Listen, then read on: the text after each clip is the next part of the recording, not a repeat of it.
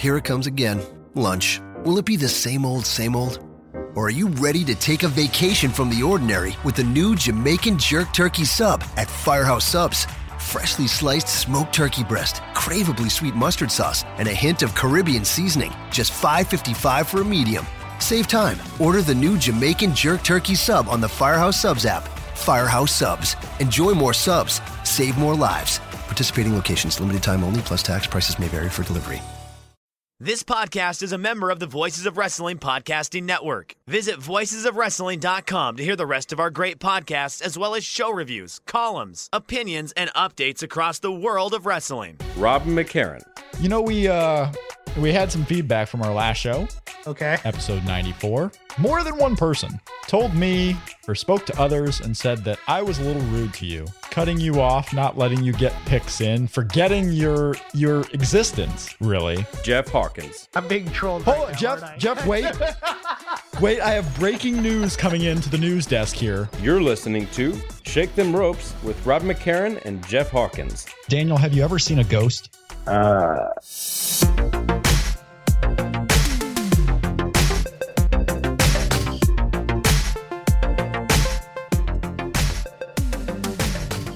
Hello, everybody, and welcome to Shake Them Ropes. It is episode 96. We are closing in on 100 episodes already. Rob McCarran here, joined by Jeff Hawkins. Jeff Hawkins, 100 episodes almost coming up.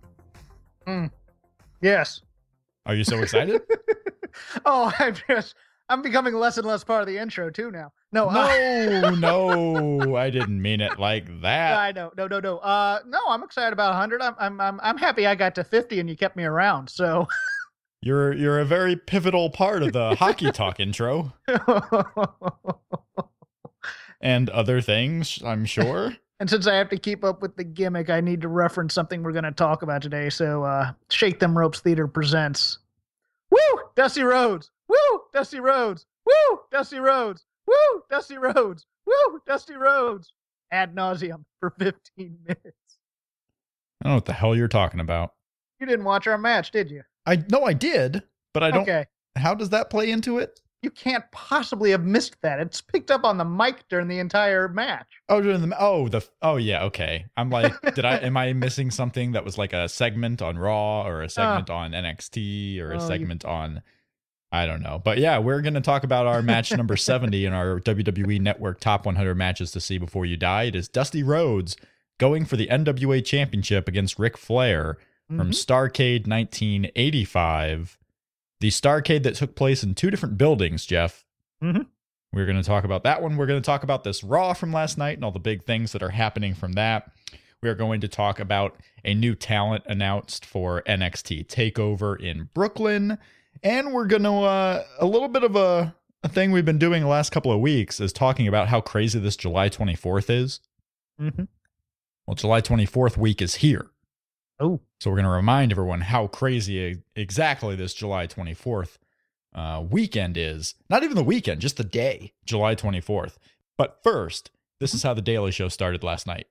It's our first day back from the break. While we were out, huge, important, consequential stories. Uh, uh, Lesnar, the Beast, finally tasted uh, the revenge from Undertaker. Oh, and the Iran deal. Uh, also that. But the Lesnar thing was huge. The Lesnar thing was huge. Jeff, last night's Raw, Brock Lesnar, The Undertaker, they went face to face, and with 20 men in between them, they still battled all the way around the building. Brock Lesnar Undertaker is your main event for SummerSlam. Now, on a scale of 1 to 10, how hyped are you? eight. That's all it took, right? Because you didn't care about this match at all when we talked on Sunday night. I, I'm trying to stay excited. I'm still not all that excited, but I'll say an eight. Uh, you're an eight. show. That's pretty, pretty excited, sir. Okay, I'm lying about that. What? How dare you lie? You can't lie. they don't know. Oh, wait. Uh, I'm a you 10. know, I'm I'm excited. I'm excited to see it, but you know, you, you- I don't. The hype for the fight will be fine. We're gonna get these pull aparts. We're gonna get a contract signing. We're gonna get Undertaker beating the crap out of Heyman at some point. You know, let's. We got a month to go, don't we? How how many weeks do we have? We have four, five weeks here. Um, I will look at the schedule now. I believe it might be four, but at the same time, Jeff, we can't possibly get a contract signing. we can't possibly. A verbal debate, perhaps. Oh my god. We got one, two, three, four. Uh, four Raws still to go. Okay. Not counting last night, we still got four more from next Monday on. It was a nice introduction. Let's see where they take it from here. It was an absolutely awesome introduction. Yeah. But it's an introduction that serves many purposes. One, yeah, to get you excited for this match. Like, okay, so now the build has been going on ever since WrestleMania season last year, right? I mean, with a little break in between, you want to see that Undertaker rematch. Okay, this guy took the streak away from you, so let's get the uh, get the revenge back there. But also for the fact that they had this crazy brawl and Undertaker was staying one on one with them. Um, but now you have a reason to kind of explain why Brock might not be on TV for a bit, why Undertaker might not be on TV for a bit, because the whole story throughout throughout the rest of the show was Triple H trying to keep this main event together. And one way he's going to keep the main event together is to ban both of these guys from the building, maybe until SummerSlam or maybe until the Raw before. Like, That's not- interesting. I like that. I like that part of it. Don't don't overexpose them. Uh, yeah, I don't know if they're doing that or if that was the plan. If it was, I think that's uh, that's smart. Like, okay, these guys aren't going to be on every show because one Undertaker's a part timer, Brock is still kind of a part timer. Like, they're not going to be on every show. So this is your logical explanation. Like they do this with Brock all the time. Like he wrestles on a pay per view, and then the next Monday they have to explain why he's not around. So they suspend him. They've suspended him twice. You know, he beats up Vince or he beats up somebody and and gets kicked out. Michael Cole was the one time. And this was your explanation now. So playing into the feud, Brock Lesnar won't be around for a couple of weeks because, you know, he can't be trusted to be in the It's a- same building. Yeah, it's a somewhat logical explanation. I think. And I, haven't checked to see if Brock is actually advertised for future shows. I don't know if he is. I'm going off of this just like what can they do if he's not around? Maybe he's going to be on Raw every week. I don't know. if I'm a heel and I'm working in this company, and Triple H says, "Man, if these two guys don't go on, we don't know what we're going to do about SummerSlam." I'm holding back. We need you guys to uh I'm you know, holding back, and I'm letting them kill each other, and then I'm hoping, hey, you know what? You got a slot open right here. That's the only part of the logic that I didn't really appreciate, to be honest with you. But I know why they did it. And I think the bigger story of this Raw, not necessarily a panic move, but they're loading up the show due to both ratings and also the fact that this is the first SummerSlam in a long time that's in New York. So you get your Cena, you get your McMahon's, you get your Undertaker, um, which is which is probably a good thing. Of course, past that, you're on your own, kind of. Um, What are you what are you talking about? The big night of champions is next, and we all know that it's Nikki Oh. Bella going for three hundred. we got main events in the pipeline. Come on. Is night? Hold on, is Night Champions between this and SummerSlam? No, it's after SummerSlam. Okay, that, that- that- okay, yeah. Um, overall though, a fun show top to bottom. Uh, I'll ask. I'll ask you this because this was my only concern coming out of it with this star-studded, uh, with this star-studded show, and with the ratings having been what they are. Do you have any concerns for the divas or the women's division, as I like to call it, not the divas, if those quarter hours dip? How how how much in do you think Stephanie is on this as a product rather than as something she can attach herself to I think, identity? I think they're in on putting the women on TV more and putting them Okay. in more prominent roles. I Okay. don't know if they are completely in on turning what had been the NXT women's division into the WWE women's division. I don't know if they're all in on that. Okay. but I think they're all in right now for at least a month or two on putting more of the women on TV. I mean, yesterday until that main event took place, the women had more time in the ring than the men did Right. as far as wrestling matches go. Like the the men's matches were going a minute and 4 minutes. The women's matches were going 9 and 14. And my concerns about um, Battleground were alleviated. I think it was a very smart move to give Sasha that win. I thought that was very smart. Sasha got a win, Charlotte got a win on Raw. Now you talk Mhm. about the quarter hours, they are going to dip because they're going to dip from the highs of Brock Lesnar and Undertaker and John Cena and Seth Rollins put in those top of the hour slots. Like they're Right. not going to be as high as those. So if you're worried that they're going to cancel the women out because the ratings are going to dip, whatever was in that place was going to see a dip in the ratings. I'm not saying dip. I'm saying crater. Yeah, I don't see that about that? happening. I don't know if I see that happening. Okay, I think maybe good. the second one. Good. You know, some you you have to condition fans though. You can't just say, okay, these quarter hours came apart, so now we have to give it up because the fans don't want to watch it. No, they don't want to watch it because what they had been used to seeing was Paige versus Alicia Fox for four minutes. Mm-hmm. That would be meaningless. Rob, you and I know this.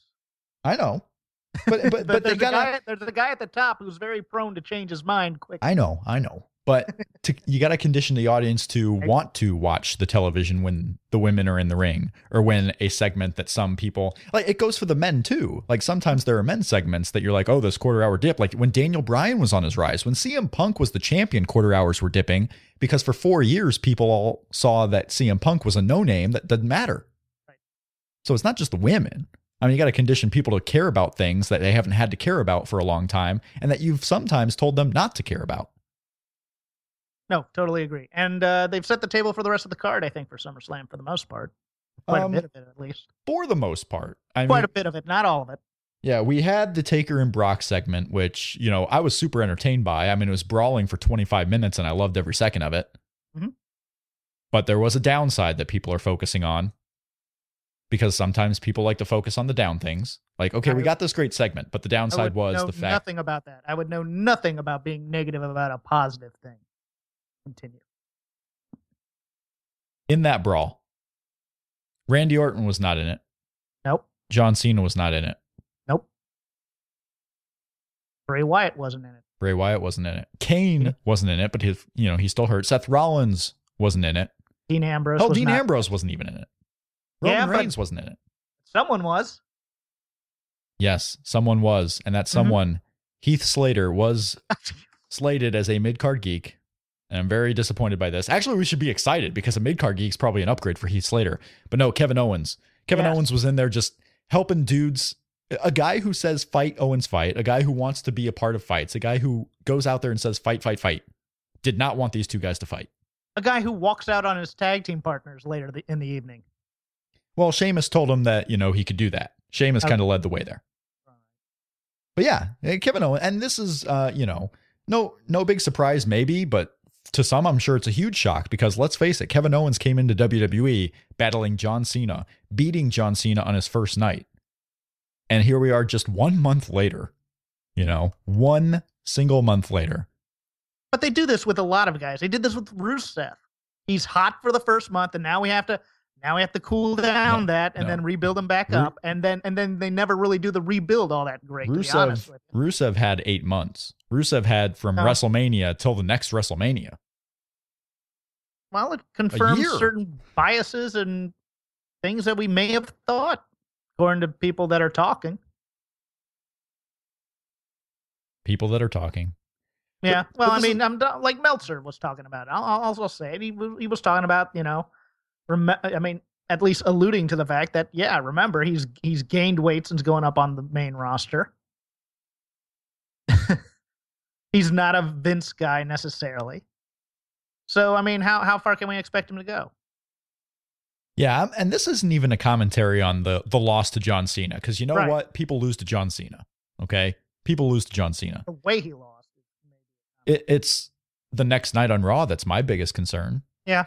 Is that yeah on these pull apart brawls you always have the guys who are in the pull aparts and then the main eventers or the guys who have something going on are never involved in it. Okay, Dean Ambrose and Roman Reigns, if their segment wasn't so close to this brawl, they probably would have been in there. Maybe not Roman, but Dean Ambrose certainly would Dean have. would have been. Yeah. But Kevin Owens was just another guy out there. And, you know, it's one of those situations where, okay, for five years, CM Punk was just another guy. And then he overcame and people just got into him even to a, a higher degree when, than when he started. And he forced WWE to take a look at him. Now, Kevin Owens has already had WWE taking a look at him and giving him a prominent role. Can he get that back? And how soon might he be able to get that back? Could it, could we be in for another four year struggle for Kevin Owens to get on the main roster or or what? Like what should be we what should we think that Kevin Owens can do at a WrestleMania? Do you think Kevin Owens at this point, if you had to guess, is going to get a singles match at WrestleMania? It might be a it- well. n- I no. realize this It is a ridiculous it, question. It, it would be a multi-man singles match of some kind. I think. I realize three-way, four-way. I I mean, it's a ridiculous question, one, because it's been only, I mean, it's been less than one week. And here we are. Kevin Owens just came off of a match with John Cena, of all people. But, you know, and WrestleMania itself is half singles matches with part timers and half multi man matches with everyone else anyway. So it may me- mean nothing. But Well, you also have to look at it from from the standard WWE point of view, kind of a way. Okay, Owens was brought in. He didn't spend that much time in NXT. To be fair, he No, he spent a little bit of time. He was brought immediately up to the main roster, and given a feud with Cena, in which he was red, red hot. And now it's time to see how loyal he's going to be. Kevin Owens hasn't even been signed to WWE for, I mean, it's been one year. Yeah. It's been one year, but he didn't even get to NXT until I believe it was August, was when he started with the Performance Center. So we haven't even gotten to that year point yet. So it's one a little too early, but also I think it's just a matter of okay, now people have seen Kevin Owens in the main events of NXT and they've seen the merchandise fly off the shelves and they've seen Kevin Owens in a main event of pay-per-views back to back with John Cena. Like we've seen Kevin Owens at the high. And people aren't used to seeing a new guy that they like at the high point and then forced to find his way. Like they see Yeah. him forced to find his way and then he reaches the high point, like Daniel Bryan or like CM Punk. Well, Kevin Owens Oh. has always been to the high point. Yeah, well, Daniel Bryan is that that whole story is an anomaly compared to this. Um, I you know I think they're gonna put him back in the pack and they're gonna see if he's if he floats or if he's Wade Barrett. I'm gonna be honest with you. I think that's what they're gonna do here. Although I liked how they took him out of the main event, turning him basically into Bad News Brown, where he's he's the heel that even other heels hate. That's kind of cool. That might be something. He's the guy that everyone should hate. But Yeah.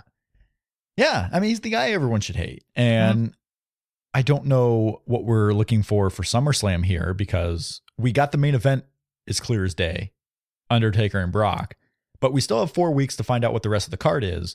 And with John Cena as the US champion and Kevin Owens seemingly away from John Cena now, and the Ryback is the Intercontinental champion and still in a program with Miz and Big Show while he's recuperating, what is Kevin Owens going to fight for? Like, what's the prize? Is he going to be a heel that fights other heels? Like, are we actually getting a Sheamus, Kevin Owens, Rusev program out of that main event last night? Or was that just something to do on TV?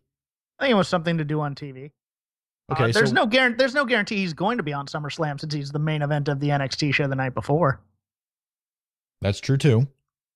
That's true. I think he has to be. I think he. I think he has to be. Yeah, but 'Cause there's no otherwise- guarantee. Otherwise, what do you do with him on TV for the next four weeks? Because it doesn't seem like they're going to push the Balor match much. I mean, it's not like Finn Balor is going to be on Raw cutting promos against Kevin No. Owens and vice versa. No, you put him in a. Well, it it seems like you're setting up different things for him because I mean you could put him in a feud with Cesaro. That'd be fine with me. I'd be happy to see that. Yeah. You know, there's a there's a segment of people out there, and if you feel this way, perfectly fine. Uh, that don't like when people fantasy book. Like, just enjoy the ride, enjoy what's going on. Quit fantasy booking. You're only setting yourself up for disappointment. And I can kind of see the uh, you're setting yourself up for disappointment argument because yeah, if you're fantasy booking, you're you're trying to plan out what could be the best possible scenario, and if that doesn't happen, then yeah, you're going to be disappointed because it didn't reach the best possible scenario. But there's a difference to me between fantasy booking and trying to figure out what's going to happen. Yes. Yeah, fantasy booking is your hopes. Fantasy booking is, oh, this is what I would do if I had Yeah. the plans. Like I would book Kevin Owens to win every single championship, including the NXT Divas Championship. Um, then there's thinking what will happen. Like, okay, this is what Kevin Owens is going to do. He's going to be in a match with Cesaro. You know. So I try not to fantasy book because I'm not good at it. I may know what I want, but it doesn't mean that peop- other people are going to want that. I try to prognosticate. But prognostication is what I'm doing. And right now, I'm not that great at prognosticating as it is. But now I'm really bad at prognosticating what they're going to do with Kevin Owens because just four weeks ago, we were saying how many programs Kevin Owens was in, and we had no idea where any of them were going. Like he's feuding with Samoa Joe, he's feuding with Finn Balor, he's feuding with John Cena, he's got Sami Zayn still on the horizon. And now I don't know what they're doing with him. He's got Finn Balor in NXT, and that's it. Yeah.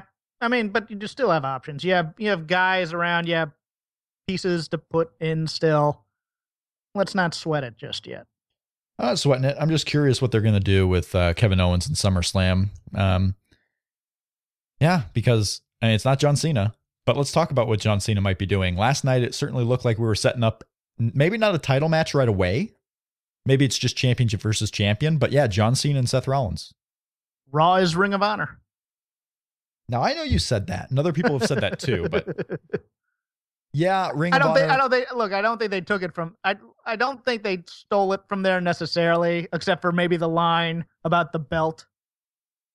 Um but I I think it was more a reaction to the ratings. I, I I do. I don't think they were trying to keep John Cena. I don't think they were trying to rebuild him into a world title contender, don't get me wrong. I don't think that at all.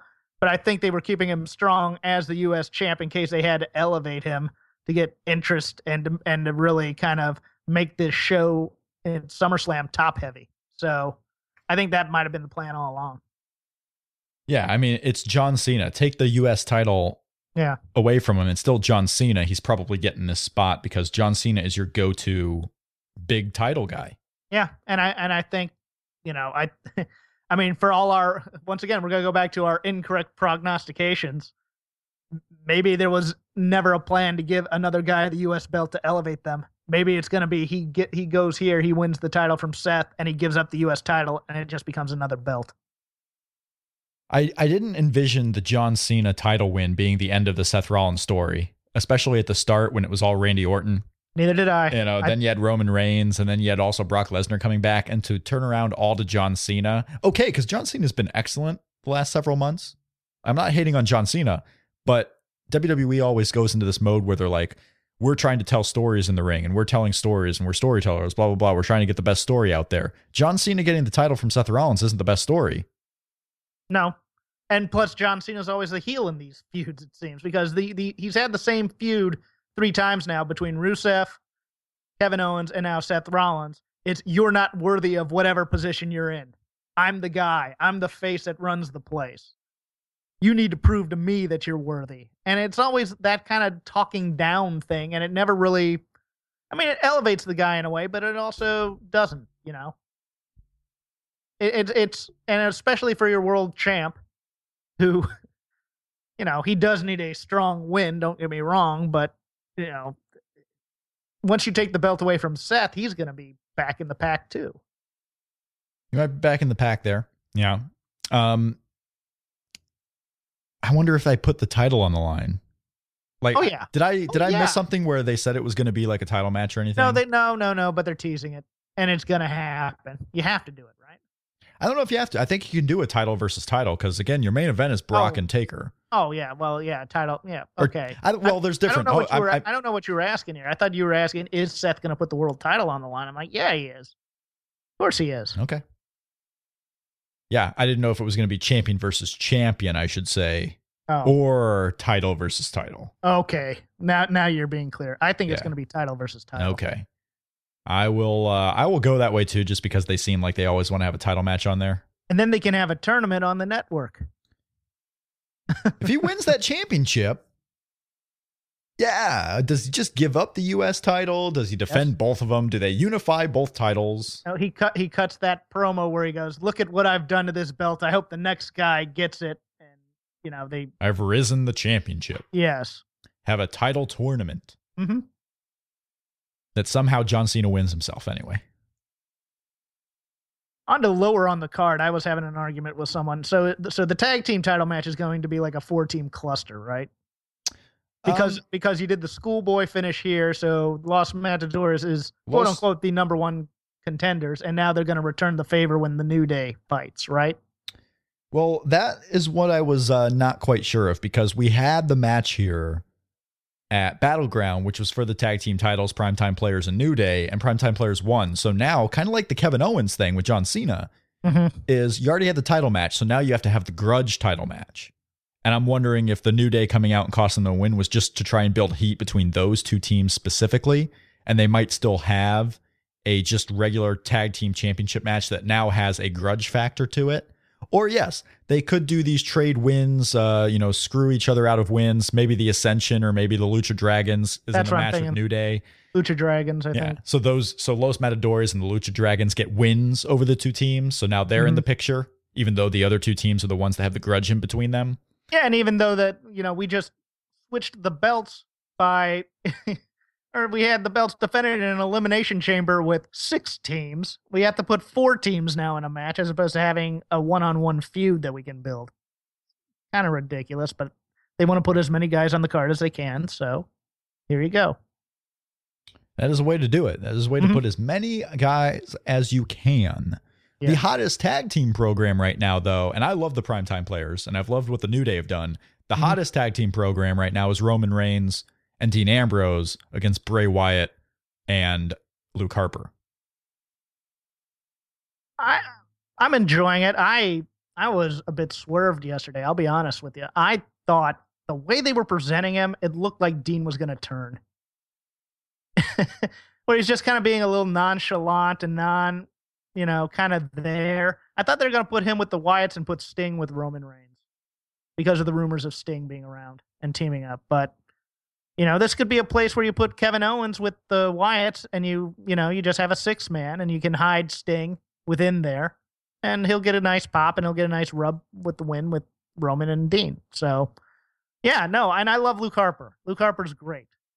Um, deserve they never should have broken him up, I think. And you know, I I don't know how Roman's coming off here. Is he a star anymore? Um, I don't know if people, I people still react to the music.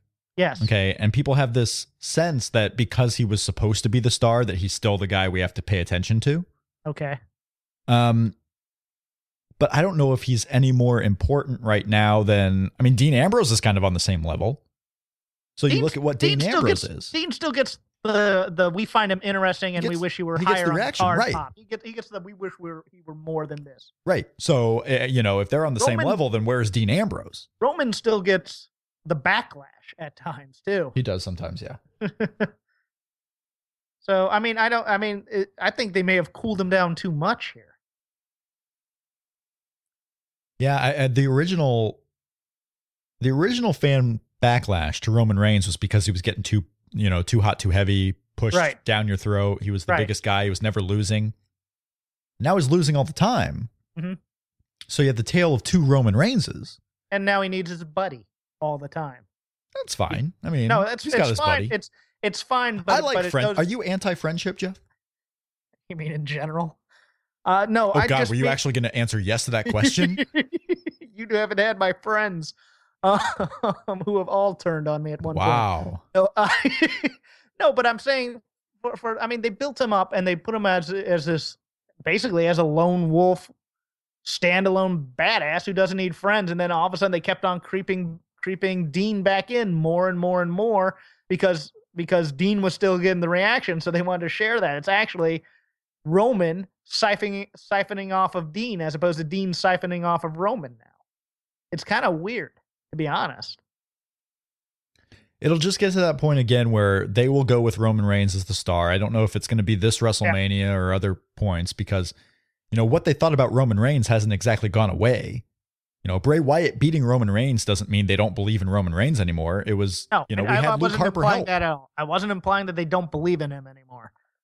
I was I was just wondering if he's still quote unquote a star. I mean, Okay. the the thing is, he's no more of a star than most of the guys on the roster just because he hasn't gotten that big win. But I mean, he's a guy that people react to. Yeah. I don't know if he's a guy that people are going to pay money to see. Okay. and that's what a star is, you know. But there's not anyone in WWE that people are specifically paying money to see right now, except for John Cena. Like he's the one of the full timers. Of course, you have Undertaker and Brock, but of the full timers, John Cena's the one. Yeah. Now, I don't think people, even if Daniel Bryan came back tomorrow in four months, people would be paying specifically to see Daniel Bryan. I don't either, and I don't think they'd treat him like that either. If Daniel Bryan ever comes back to wrestle, he is never getting on the top of the card. No, People realize that now, right? I, and, I hope and it's so. it's not because people don't or they don't think he's a star. It's because they can't trust him. I think it's column A and column B. I mean, you, Daniel Bryan has had these issues. If he ever comes back, I don't know if he's ever coming back, and we'll we'll cry a tear for that day when it comes. But if you have concussion issues like this, and you have to be out multiple times, that's usually not a good sign. I mean, Christian did the they had the unceremonious retirement of Christian. Like Jerry Lawler on a pay per view said, the former wrestler Christian, or whatever Yeah. he said, the recently retired Christian. Like that's going to be Daniel Bryan. They could be talking on SummerSlam about you know uh, anything on that show. Like, oh, Daniel Bryan when he used to be in the ring. Do they refer to Brie's moveset as Daniel Bryan's moveset? Past couple nights? Did they? I don't think they did. I didn't hear it. Okay. I was just wondering. No. I, they they said a couple of things like, "Oh, Brie Bella stealing a page from her husband." Okay. Okay. She did that. But uh, yeah, I, I don't even know how I got on the Daniel Bryan thing. But in the in the meantime, like people pay money to see stars, and the one star right now is John Cena. I agree. Yeah. And and they know that too, and that's why he's getting the belt. But they, I mean, if they can make Charlotte and Sasha Banks stars, I'm all for it. Getting Yeah. wins last night on Raw, they were they were singled out. They got single wins and a tag win. Um, everyone looked pretty good in my opinion. The one that now now I'm coming, I'm doing a 180 here because on Sunday I thought Brie Bella was perfectly fine. Boy, was she laughable on Monday's Raw. yeah. And I like the Bellas. I actually do like the Bellas. I think Nikki is the better of the two, but I like the Bellas. Brie Bella was laughable on Raw. Out of place, badly timed. I don't know if the Bellas began, and this maybe is not the Bellas' fault because they, as well as the audience who have been conditioned not to care about women's wrestling on Raw for the last however many years, the Bellas have been always in the ring for five to six minutes, having the same WWE style match with the same people for the last five or six years. And here they are being pushed in with people they haven't ever done anything with. And they're like, okay, go have these 12 minute matches that are supposed to be awesome. Well, the Bellas haven't been doing that. They haven't been practicing that. They haven't lived that. So is it really the Bellas' fault to be going in with uh, Charlotte and Sasha Banks and Becky Lynch and uh, even Naomi and doing the matches how they've been doing the matches? Like that's on WWE. That's not on the Bellas, right? Oh, I brought this up a few weeks ago when they planned it. Yeah, no, th- because the NXT girls work with each other, you know, They work with each other hours, in a warehouse hours and hours a day, five days a week in the warehouse. Yeah, and and what they should have done is possibly send all the or the or cycle the main roster women down there to work with them for a while and get a chemistry going and get a friendship going, possibly, as opposed to all these other media deals and you know divas, total divas media junkets and stuff of that nature. And you know they're not going to have time to really build that bond here on the road necessarily because you know they're still doing the media hits every city they go to and then they come back to the arena they go over their match a bit and then they go out there and do it as opposed to where you're kind of growing together as a unit um, at at full sail so you know it's it's odd because we've been talking all this time about how NXT divas are going to go up there and it's going to be sink or swim for them. Well, now the learning curve's on the other ladies because Sasha's gone in there and looked good. Becky's gone in there and looked pretty good. Charlotte's gone in there and looked pretty good. Okay, now it's your ladies' turn. Can you hang or can or are you going to go away? Because if you because if you can't, you know we got other women we can bring up who know how to work with these women who who are good.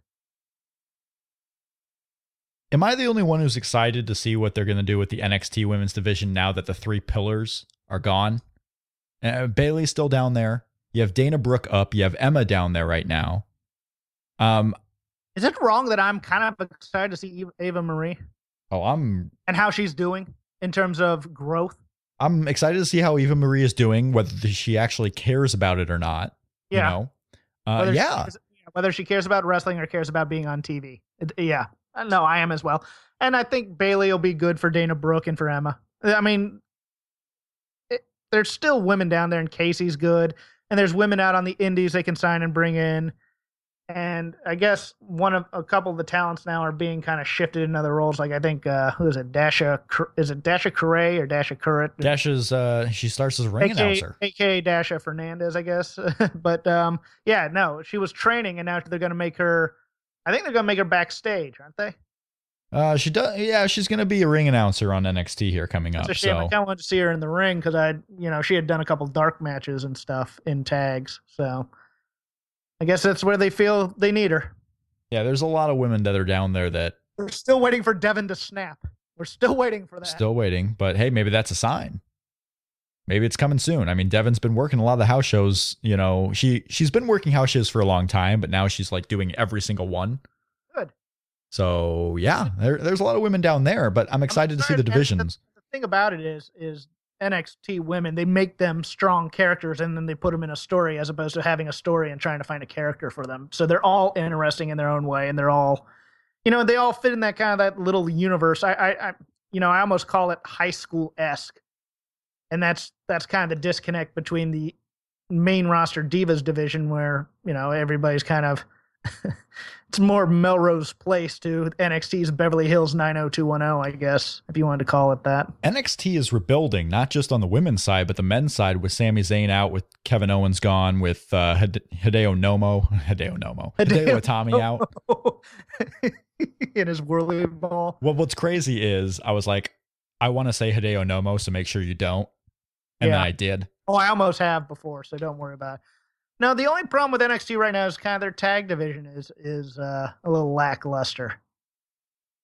It's certainly, it's certainly weird now, and we can't even talk about it because it's spoilers. But Right. this NXT tag division, like, oh, this is the, this is one of those reasons why it's crazy to tape so far apart. But like for NXT, you kind of have to. Whatever, that's fine.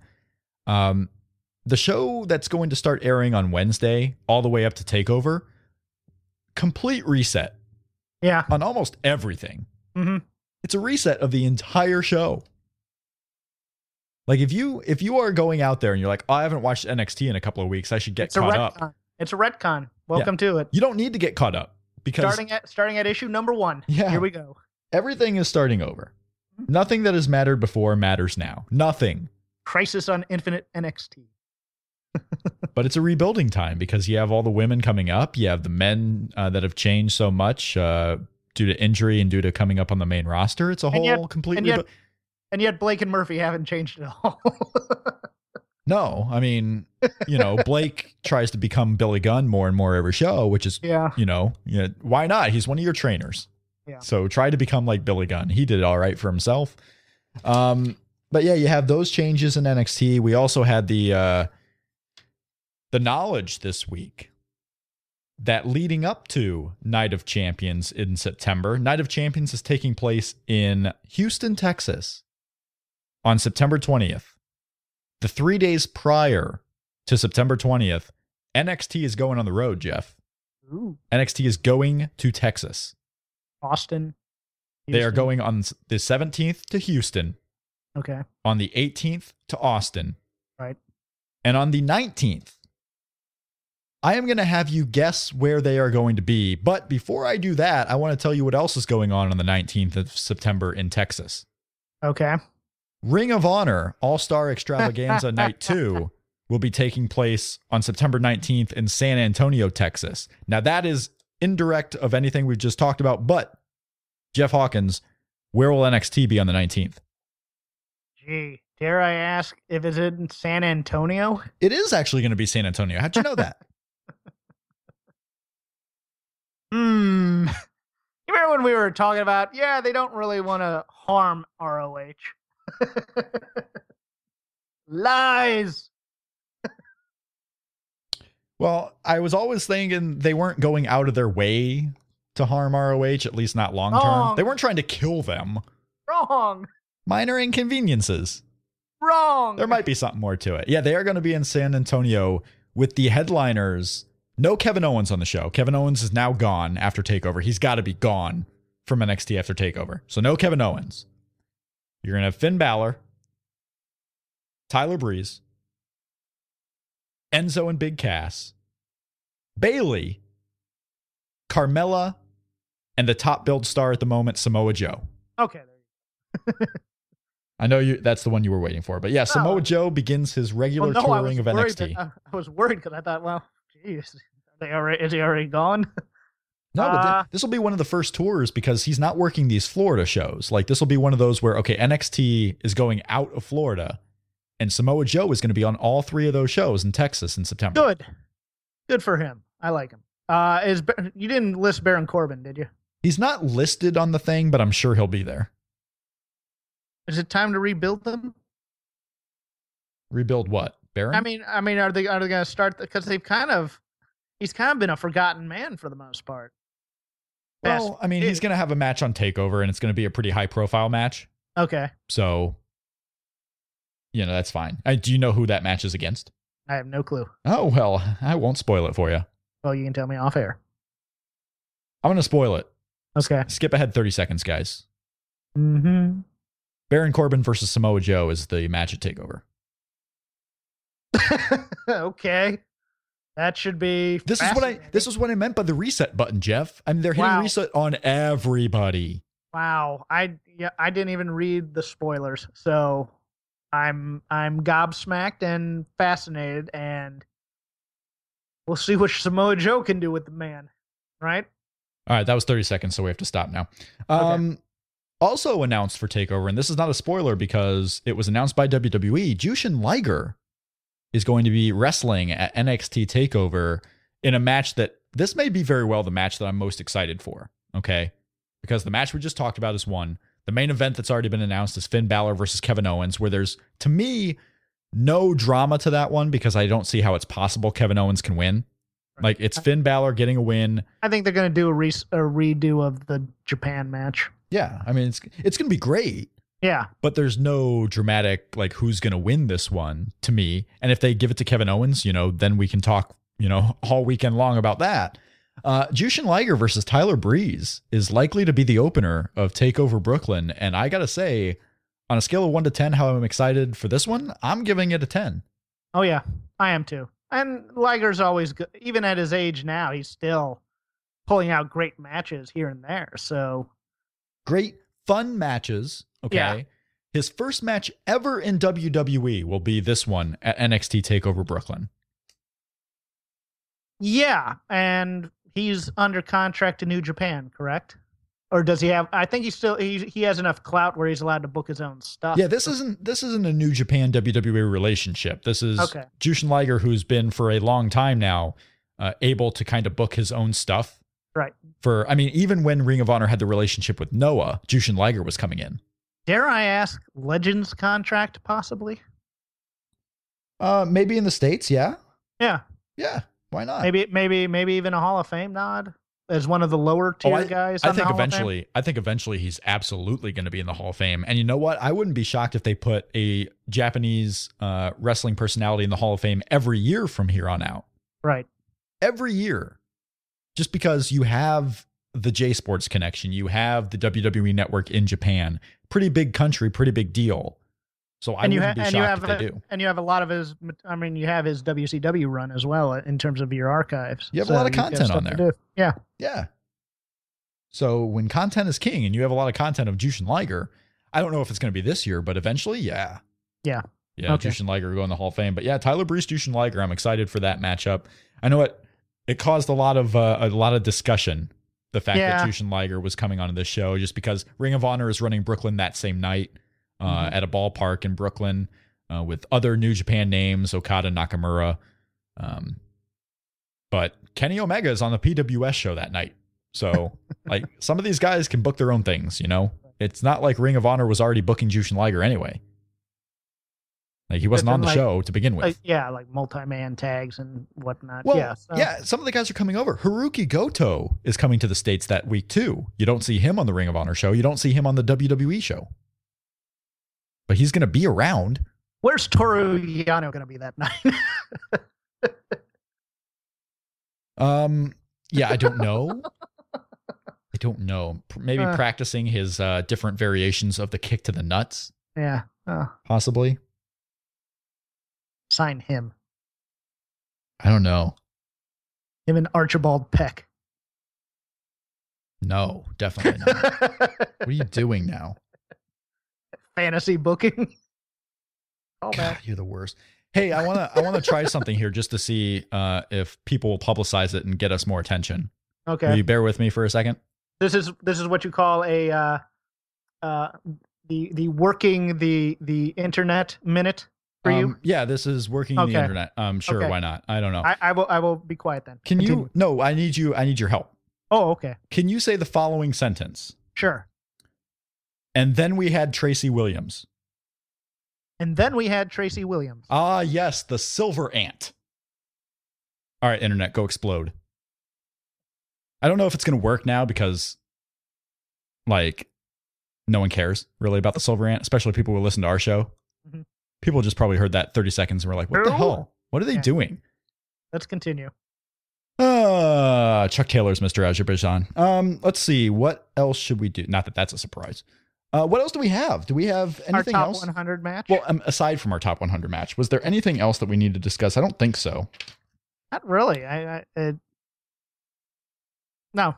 Ricochet. oh, you want to talk about what the big the July 24th or whatever, the big night, every that's all right. the stuff going I on. want to talk about July 24th. Also, Ricochet uh, came out today. Ricochet is going to wrestle Kushida on the G1 finals night. Ricochet is working the final three nights of the G1. Nice. So hooray, Ricochet! WWE castaway Ricochet. They're like, we you can't we can't have you. We don't know who you are. Go away. Hearing all over Tessa Blanchard's Instagram. Well, that's Continue. a different uh, that's a different story. I'm sure he appears on a lot of uh, Yeah. Instagrams Very true. a lot of a lot of them. Uh, July 24th is a crazy day, and we're finally at that week, so we can talk about it. Ring of Honor has Death Before Dishonor on i pay per view on Friday. Yes. Uh, Jay Lethal versus Roderick Strong for the ROH Championship. The Briscoes versus Roppongi Vice, which would be my main event if I was going to that show. Ooh. Me likey. Adam Cole versus Dalton Castle. That'll be fun. Uh, and a four way tag title match with Red Dragon and The Addiction, amongst others. Uh, so that is the first event going on that that day. Not to mention that New Japan has a show Friday morning. And then when all of these West Coast shows on the July 24th are done, like two hours later, New Japan has another G1 show. So you got the G1 surrounding this day, which you can watch on New Japan World here in the States. You got Ring of Honor on iPay per view here in the States. And then Global Force Wrestling that day has their first TV tapings for their Amped TV show that doesn't actually have TV. Right. Kongo Kong, Magnus, Kushida, and Chris Sabin are teaming up on that show. That should be cool. Jeff Jarrett, Karen Jarrett, all the Jarrett kids, I'm sure, running around. So that's Global Force Wrestling. And then maybe not so much the most talked about. Like it's talked about in circles, but because it's on the West Coast, because it's PWG and people just expect it from them, I don't know if it's getting a lot of discussion on this show. But PWG Tremendous Four Yeah. with the Young Bucks going up against Jack Evans and Angelico in the Mhm. main event for the World Tag Team Championships because I didn't realize that the Young Bucks actually won the titles back at Mystery Vortex, but they Oh, did. yeah. When they did the Mount Rushmore 2. Yeah, I didn't. I didn't know that was a Yeah. tag title match uh, until I was looking it up today. Actually. Uh, Ricochet versus Akira Tozawa is taking place on that show. Chris Hero and Mike Bailey, and Team Tremendous against Candice and Joey. That's what's announced so far. Uh, yeah, this is a crazy day. Like the PWG show and the GWF shows, you can't watch live as they uh, as they tape.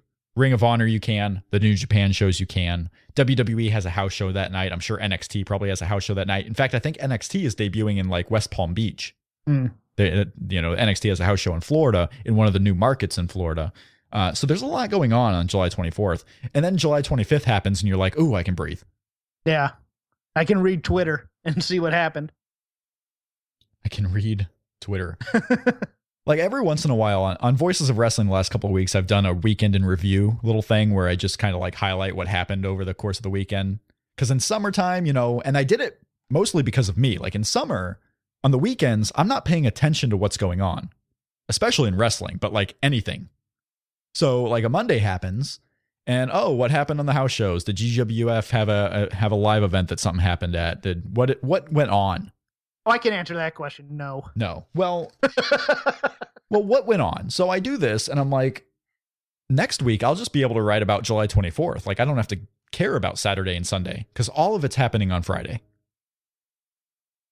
It's just a crazy time to be alive. Austin Aries is tweeting out that he has business to conduct in Florida next week.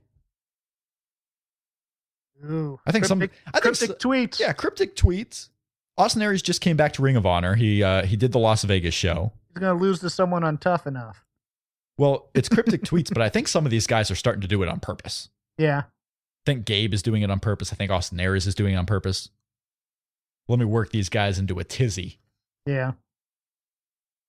The NWA Championship match at Starcade 1985. Dusty Rhodes versus Ric Flair. Ric Flair was going in as the champion. This is match number 70 on our WWE Network Top 100 Matches to See Before You Die countdown, a countdown constructed by WWE.com. We are going through the matches one by one. You can get an entire list at voicesofwrestling.com slash STR slash top 100, or just go to Voices of Wrestling and find the Shake Them Ropes link.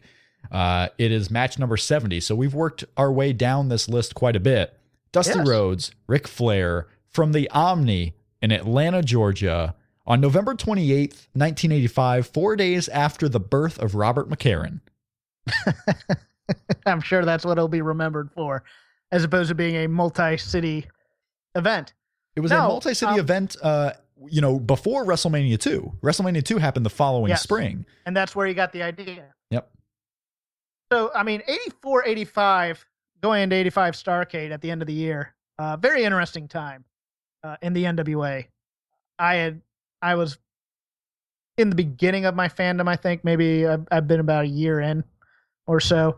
Uh, 1984, uh, Ric Flair is the type of character where, depending on who he's feuding with, he's the heel or the face.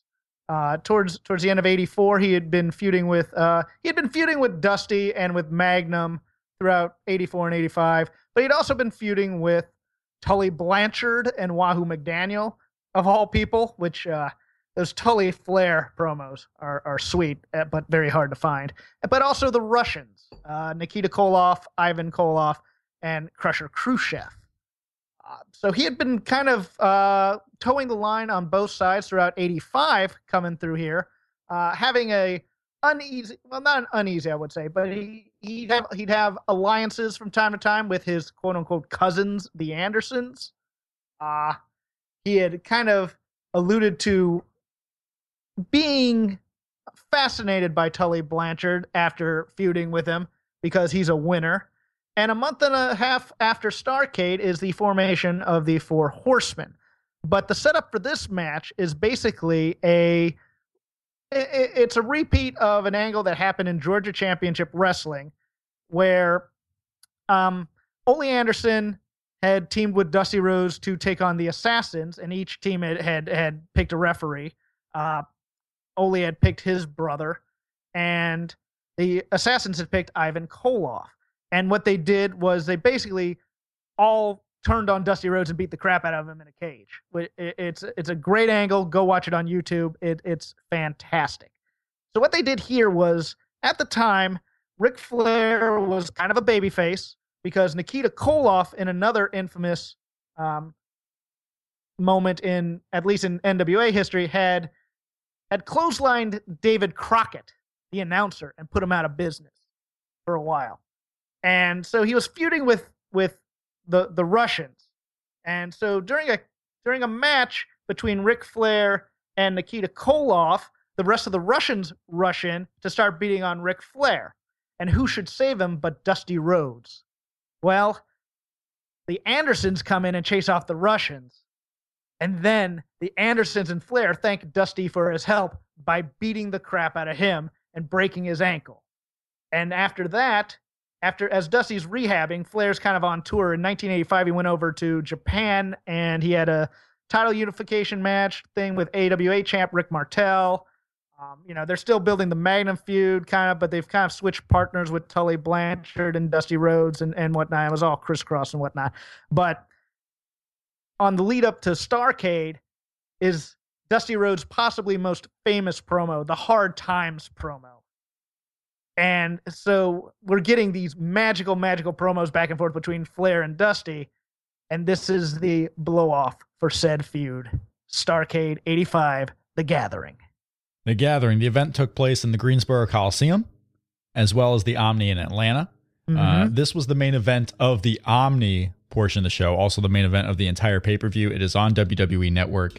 Yes. Uh, wasn't a pay per view at the time. It was a closed, Closed circuit, circuit. or, or you Yes. wait for video. Yeah. yes, closed And then the- circuit. And then the main event in the uh, in the other place was the Andersons versus the Rock and Roll Express with the co-main event Magnum versus Tully I Quit, which comes up later in this list.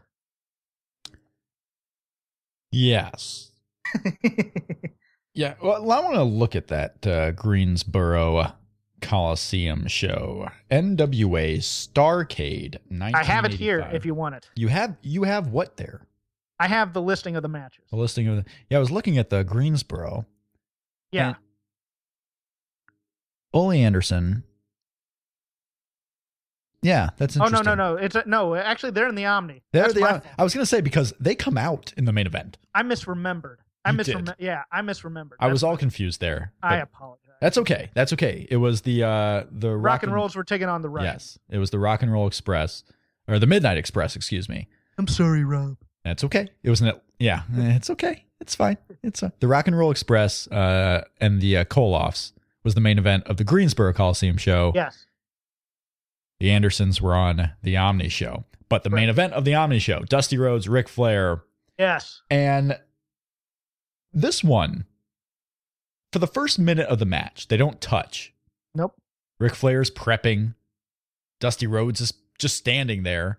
And Dusty Rhodes is tired of Ric Flair prepping. So he starts strutting, Yep. driving the women crazy, making fun of Flair.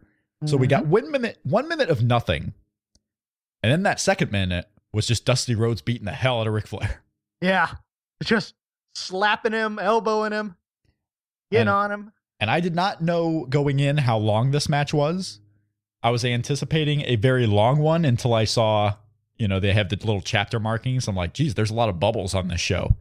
So it must not be going too long. But you could tell right away in that second minute. Like if you thought the first minute was slowly paced, you could have been like, okay, they're going a really long time. And then you watch the second minute, I'm like, nope, they aren't. Dusty Rhodes was going at it, punching him, punching him. Ric Flair goes out, and then they wrestle for the next 20 minutes. And you know, Ric Flair is kind of kind of working the Dusty Rhodes leg, which Dusty Rhodes sells. Like he gets attacked, and then he dumps out of the ring as if like he just l- legitimately got hurt. Like, oh my god, I have to stop right now.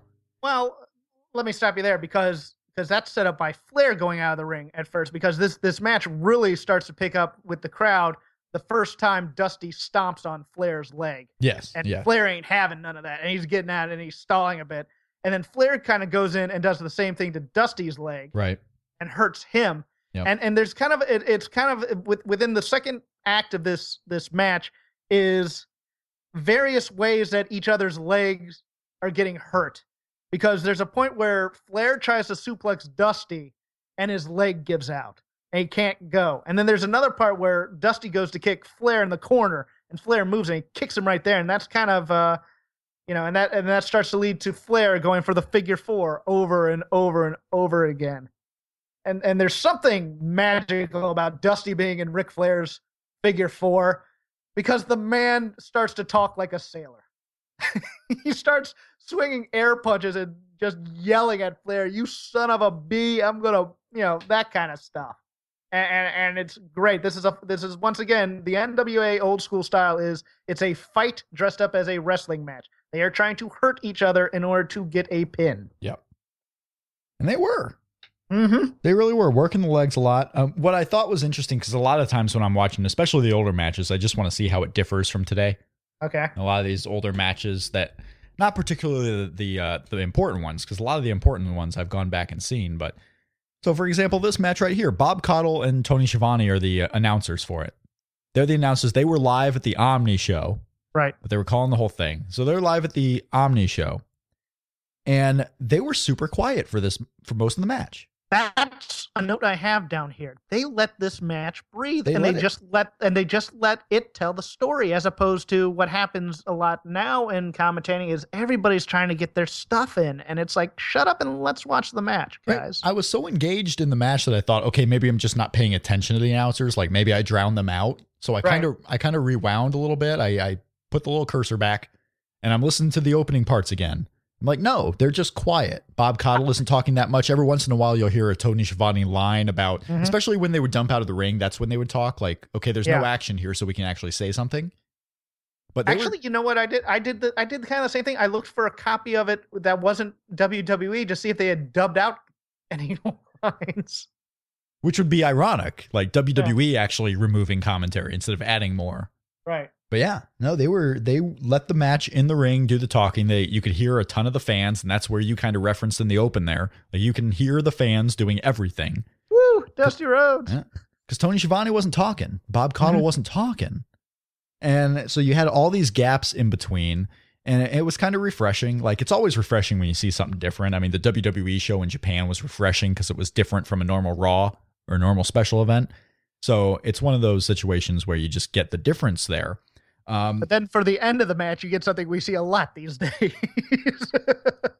The end of the match, yeah. So we get to the end of the match here, and Tommy Young is the referee, and uh, oh, Tommy Young, but he's made of paper mache. that Tommy. So Dusty Rhodes is covering Ric Flair, Yes. but Ric Flair kicks out. Does the Big Show kick out where he pushes Dusty Rhodes kind of up and over him, so Dusty Rhodes just flies, uh, you know, flies to the side. Oh, And- yeah. No, we, we we we forgot. No, he gets Tommy Young gets smacked by by Dusty Rhodes accidentally when he's punching Ric Flair in the ropes. That's what starts the whole thing. Oh, that, that's how he got a little dazed. Yeah. Yeah. So he gets dazed there, and then the pinfall happens, and Dusty Rhodes crushes when he when he's getting kicked out of. Dusty Yeah. Rhodes crushes Tommy Young, but Mm-hmm. Tommy Young still gets up, like he's dazed from the from the slap, from the hit, from the tap, if you will, and then he's dazed from the punishment of Dusty Rhodes landing on him, Mhm. and then it the big blow is off camera because we see Dusty Rhodes, we see Ric Flair, They're kind of zoomed in on him. Yeah. Uh, so Ric Flair. Is it Ric Flair that pushes Dusty Rhodes in? No, it's Dusty Rhodes that pushes Dusty Ric Rhodes Flair into yeah, Tommy Dusty Young. Rhodes pushes pushes Flair into the ropes and he hits Tommy hits Young on Tommy the Young, way. and that's when And- and, that's when Tommy Young goes down. But this Goes referee, flying. he goes flying. He goes flying out of the ring. Still really tough though, because at that moment he's out, and Ric Flair and Dusty Rhodes are wrestling in the ring, and that's when Ole and Arn come in. hmm Ole and Arn take out Dusty Rhodes, but you can still see Tommy Young there. Tommy Young is sitting up. He's outside the ring, but he's sitting up. He's watching the Andersons Right. attack Dusty Rhodes. Yep. And then the Andersons go out, and one of them hits Tommy Young, and that's what finally puts him down. Like Tommy Young is finally gone now because he he just got the straight shot. And Dusty Rhodes, a new referee comes in. Stu Schwartz, who was, I believe, a Florida enhancement talent or a Florida talent at one time, comes in with in a referee shirt as the second ref. He comes in. Ric Flair looks like he has the advantage for sure on Dusty Rhodes, but Dusty Rhodes flash rolls him up, hits the uh, school or not the schoolboy, but the uh, the small package for a one, two, three, and Dusty Rhodes, for at least this night, was the NWA World Heavyweight Champion. This, this is a moment. This is a moment that is going to live in wrestling history. Congratulations. It was a long road back for this man, the American Dream, Dusty Rhodes, and deservedly enjoying this moment. Billy Jack Haynes is here. Deservedly enjoying this moment. Dusty? We got it, Daddy. Let me tell you something. We got it. Way back when Dusty Rhodes said this was for the textile workers, auto workers, car workers, all the blue collar people across this country, this great land. The American dream came back from the bottom and is now world heavyweight champion. And I'm going to be that way for a long time. My man Chief, we here, Daddy. Nobody can beat the people. Nobody can beat the world. And nobody can beat the American dream. Okay. The new, the new World Heavyweight Champion. Yes, you you have uh Pez Whatley, Manny Fernandez, Billy Jack Haynes, and the Italian Stallion coming in to celebrate. Uh, to celebrate the championship. They take them back to the locker room where Tony Schiavone's waiting in their their uh you know they're spraying sh- same guys are spraying champagne over there. Manny Fernandez just does not want to leave the camera.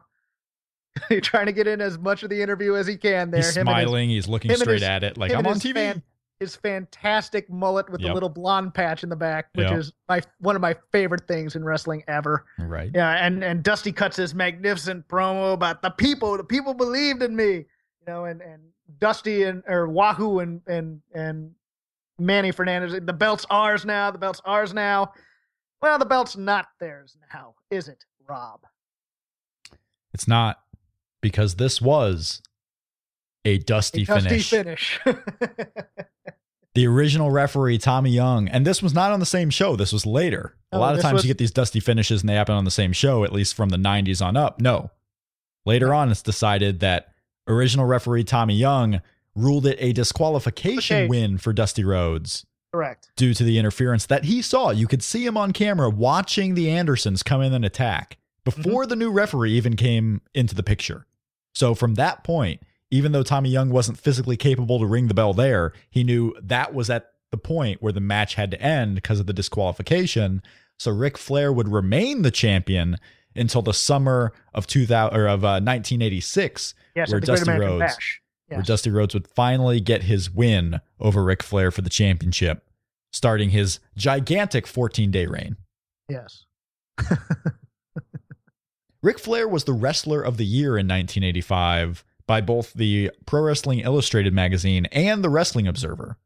I believe, yeah, and I believe that this is the first show, the first major show that Dusty Rhodes booked. I Well- might be wrong on that. He started off hot, Yes. the Dusty finish, and it would take a. I was looking at if you go to the Wikipedia page for NWA Starcade 1985, Yes, where I'm at. the cover on there, the the picture for the page says DVD cover featuring Ric Flair and Dusty Rhodes, and the cover does feature Starcade 85, Dusty Rhodes, Ric Flair, Yes. and it also has this tagline up there saying Pro Wrestling Illustrated's top wrestling match of 1985. Yes, but it is not Flair and It- Dusty. It is not. No. It is my favorite match of all time. Tully Blanchard versus Magnum TA in the I Quit match. Yeah, they uh, they had it wrong. Maybe they were referencing the 1986 match. Hold on. Rob, are you saying that pro wrestling promoters might bait and switch someone? Yeah, Hmm. I'm saying they might. I'm saying they might. So Uh, overall, you liked this. Uh, Oh, you liked it was match. very engaging. Like I said, I was so engaged that I thought I was ignoring commentary. Had you ever seen it? Um, I had never seen this one all the way through. Okay. I had seen. Um, The Joe I- or the Joe Louis one? no, I Louis, no, I had actually seen the ending sequence. Frazier. I had I'd seen the ending sequence with Tommy Young going down of Right. this match before. I had never seen it from start to finish. Right. And I had never seen anything else that was on this show. So I was kind of going through and being interested. Yeah, it. Starcade '85, the bloodletting, because there was blood in every match on this on this show, and it was staining the canvas. Hepatitis for everybody. I had to hide my virgin eyes. I was freaking out from all the blood. Yeah, I know you're you're used to sports entertainment, my little young one, but but there's blood in wrestling, or there used to be when men did it, when men fought each other. I thought that shit had stopped. I don't need people bleeding in my ring. Nope. Next week's match: Rey Mysterio versus Ultimo Dragon, WCW World War III, 1996. For those who are so inclined. For the J Cup. Uh, next week, we're going to have the continued build towards SummerSlam. We are Mhm. also going to have the results.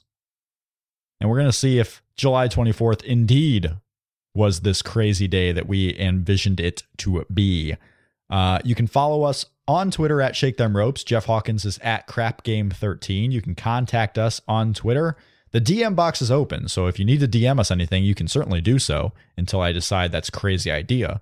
Uh, YouTube.com slash Voices of Wrestling. Go there uh, for if you're, especially if you're a New Japan fan now. I mean, we have our podcasts up there. We have the Voices of Wrestling podcast up there. If you are a New Japan fan and can't spend three hours every day for the next month watching uh, the G1 shows, you can catch up on the G1 with our 10 minute daily updates of the happenings of the New Japan G1 Climax 25 at youtube.com slash voices of wrestling. If you're a fan Mhm. of the podcast, subscribe to us, iTunes, Stitcher, YouTube, tune in, Downcast, whole bunch of different places, and consider telling your friends about it. And take a moment maybe and fill out a review. It would certainly be helpful to get other people, uh, you know, their eyes onto our show if possible. Um, Jeff Hawkins, Yes. it's been fun.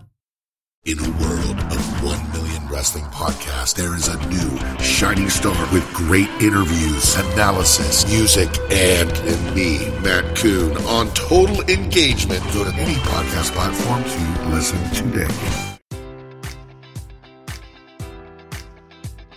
Enjoy all your favorite sports like never before at BetMGM. Sign up using code Buckeye and receive up to $1,500 back in bonus bets if you don't win your first bet. When you register with BetMGM, you'll get instant access to a variety of parlay selection features, live betting options, and the best daily promotions in the business. And with BetMGM at your fingertips, every play and every game matters more than ever. Place your money line, prop, or parlay bets with the king of sportsbooks today. Sign up using code Buckeye and receive up to $1,500 back in bonus bets if you don't win your first bet.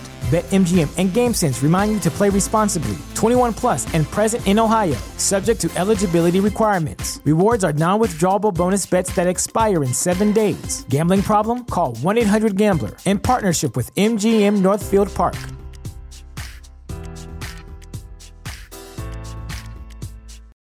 For the ones who work hard to ensure their crew can always go the extra mile, and the ones who get in early so everyone can go home on time, there's Grainger, offering professional grade supplies backed by product experts so you can quickly and easily find what you need. Plus, you can count on access to a committed team ready to go the extra mile for you. Call, clickgrainger.com, or just stop by. Grainger, for the ones who get it done.